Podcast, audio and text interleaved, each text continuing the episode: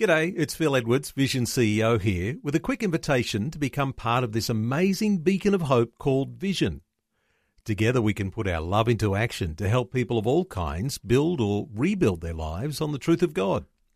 Please consider the part you can play during our upcoming Visionathon appeal, remembering that it's your support that makes Vision possible, including this podcast. Audio on demand from Vision Christian Media. Audio on demand from Vision Christian Media. History Makers with Matt Prater. Coming off of drugs, you're going to have emotional problems, but I kept chasing after God. And he's using this vehicle to bring people out of the dark into the light. And I went forward and I knelt at the front, and it, it was a radical conversion experience. And that's where the big change happened, and that's where we decided we're going to use our music for God, we're going to change our songs. When I was about 25 year old, I was uh, busted and into jail, and it was there that I came to the Lord. History Makers with Matt Prater. Hi, and welcome to History Makers. I'm Matt Prater. Today we're chatting with pastor and speaker Ross Bellos.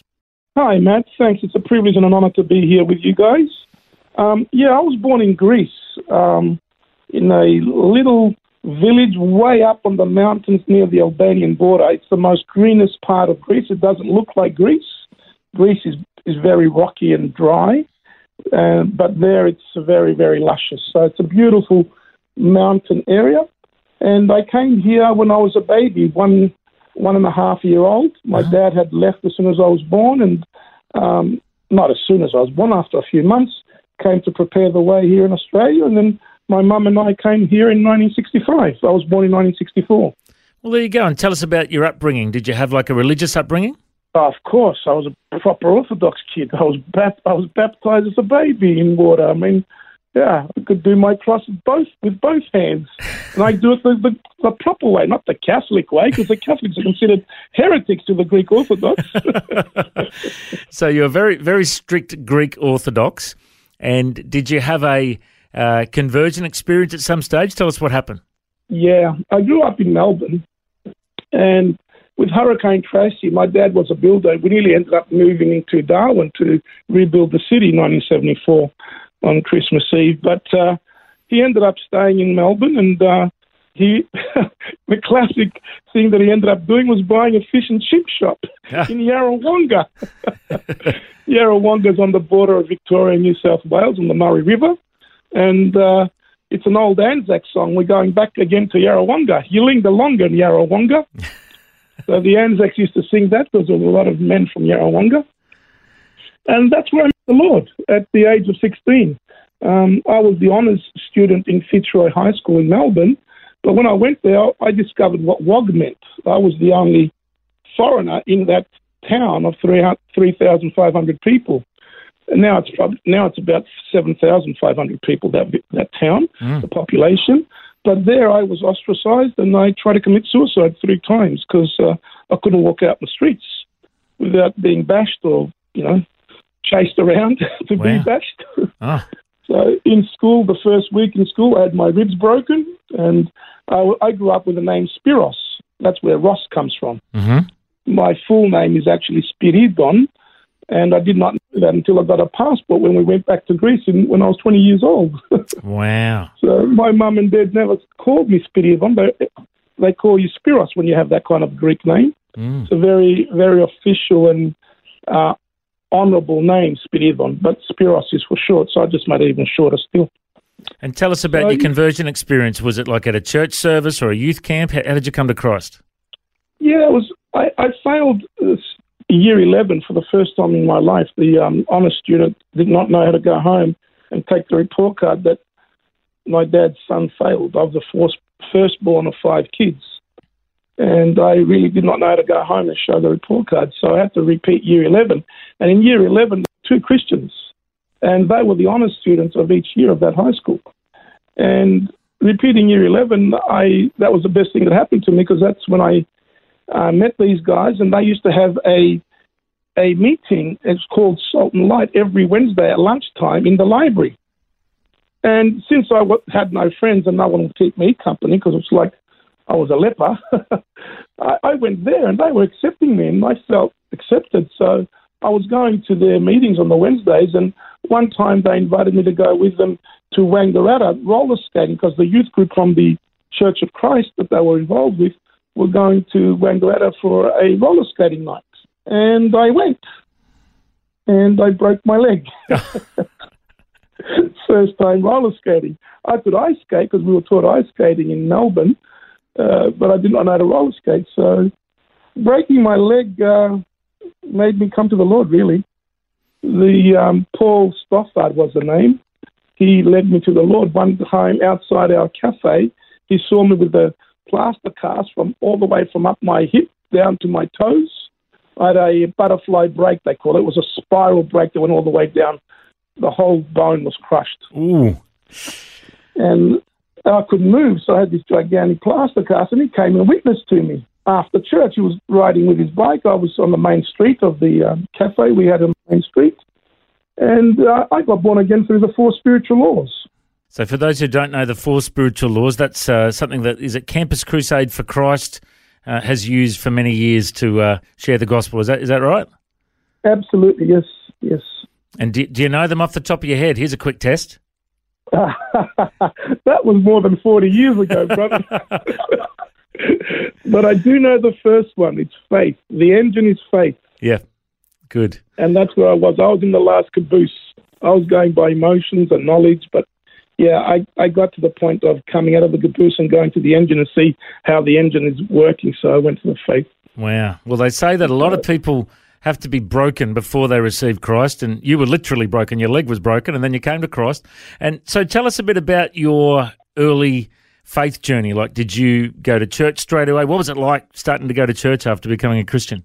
Yeah, he invited me to come to church that very night on a Sunday night because back then we had Sunday morning and Sunday night.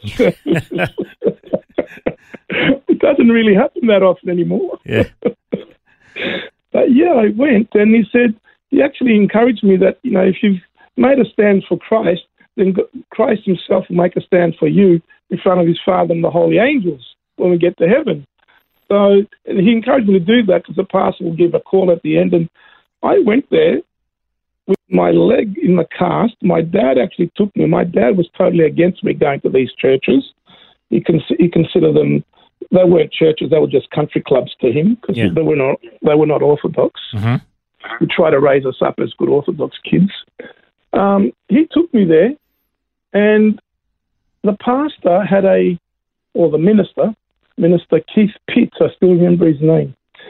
He actually made the call in the Church of Christ if anyone wants to acknowledge Jesus as a Savior. And I had an internal battle. I was sitting way at the back, the last pew, because I had a broken leg and it was brand new at that with the broken leg and the crutches. I did not know how to use them well enough. And my heart was just pounding. I wanted to go, but I couldn't go and I didn't want to go. I just couldn't make a decision. I don't know how I found myself in the front of the church shaking the pastor's hand. Till today, I not today. I did. I found out after when I got baptized with the Holy Spirit, the Lord uh, showed me what happened. But I could not explain how I found myself in the front of the church saying, "Yes, I have received Jesus today, and I want to acknowledge Him as my Lord and Savior." I don't know how. I, I did not know how I got there. My body just went there, and I don't know how it happened. Wow. What a great story of, uh, you know, that guy reaching out to you, leading you to Jesus, and then making a public de- declaration that night. Uh, it's, a, it's a great story. Let's, let's uh, walk through your journey. So, uh, what did you do for a career after school? What was the next steps for you? Well, I, as I said, I was, and, and you said it very well. I was broken. Not just my bone was broken, my soul was broken. I, I was really broken. I was battling um, with depression. I did not know how to handle it. You know, and I'm the, I'm supposed to be the oldest of five kids. I'm, there's actually a title for the oldest of five kids in Greek. It's called the protector.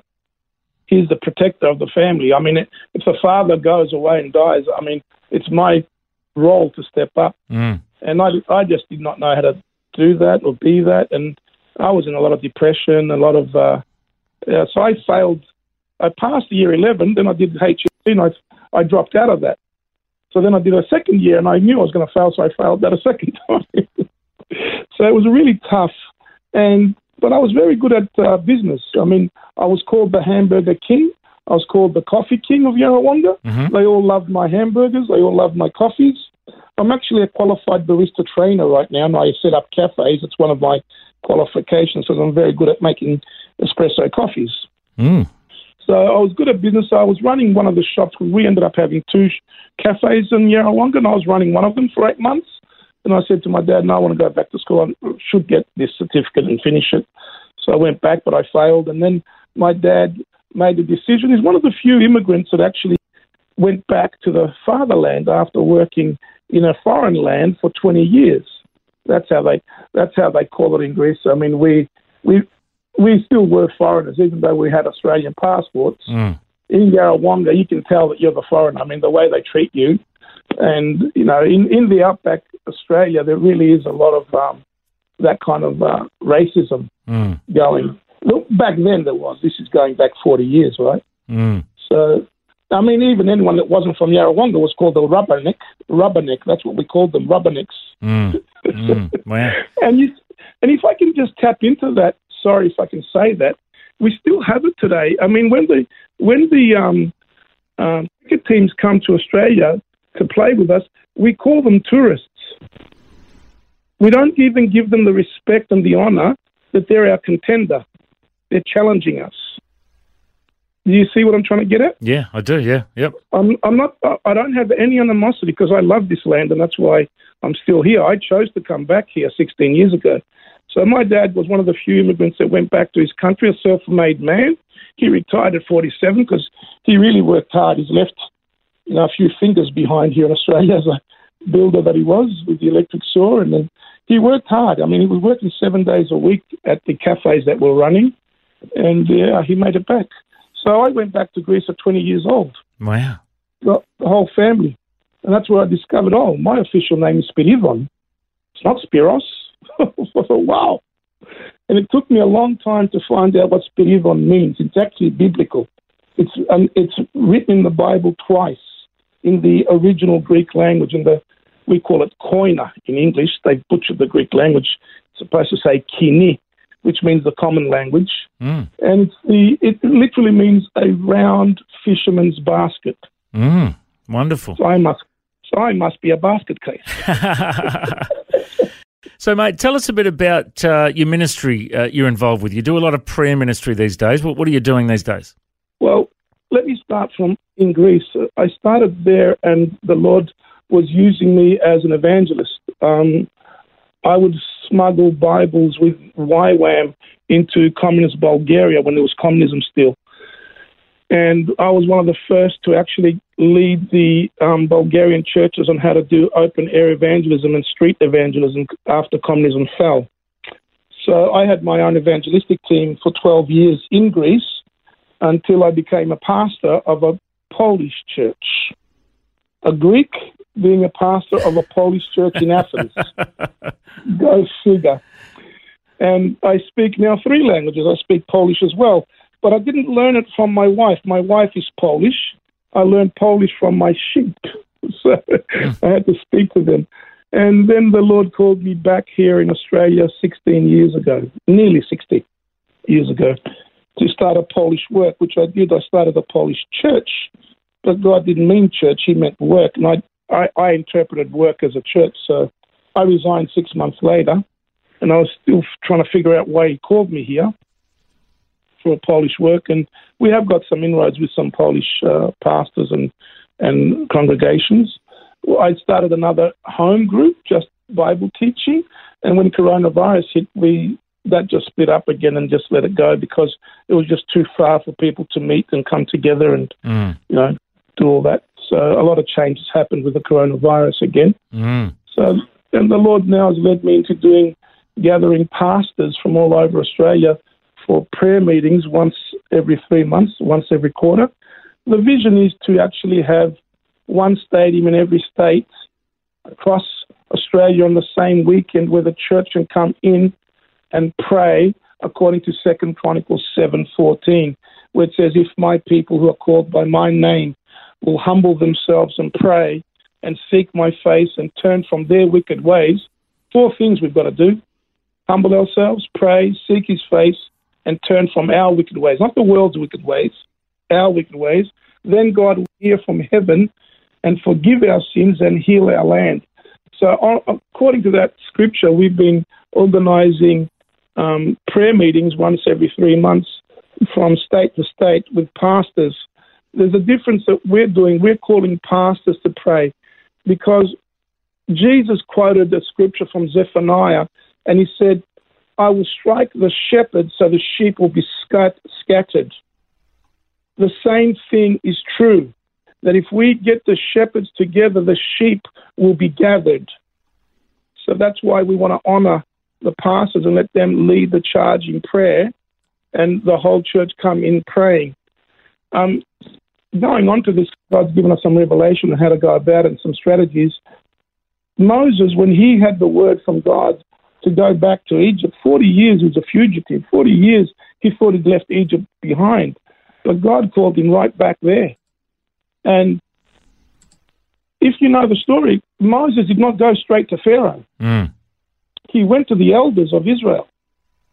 He first got the elders of the of Israel together to be on board with his vision, mm. and they had to be on board because then they didn't get a rosy life. Pharaoh made their life harder. Pharaoh made it so hard. I mean, these these elders were with him, even though through the thick and thin of it.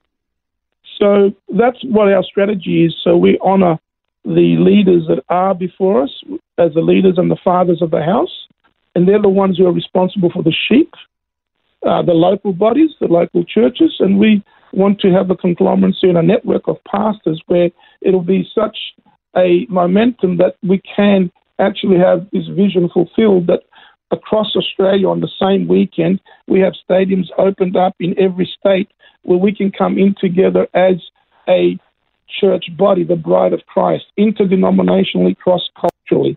And that's what we're doing over Zoom now. So good to hear that you're gathering people to pray, and uh, we're just believing that we're going to see the answers to these prayers in the future as well. Uh, it's always a privilege to catch up with you, Ross. I reckon you're a history maker. Thanks for joining us. Thank you so much.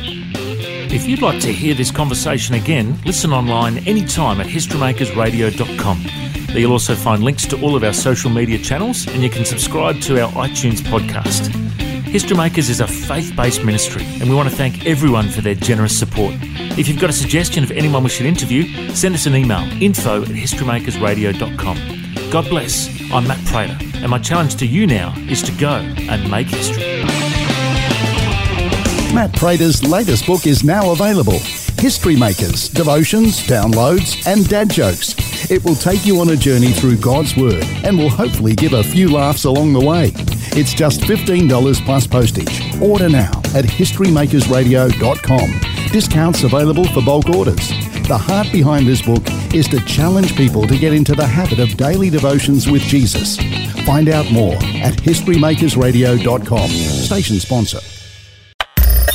Thanks for taking time to listen to this audio on demand from Vision Christian Media. To find out more about us, go to vision.org.au. Thanks for taking time to listen to this audio on demand from Vision Christian Media. To find out more about us, go to vision.org.au.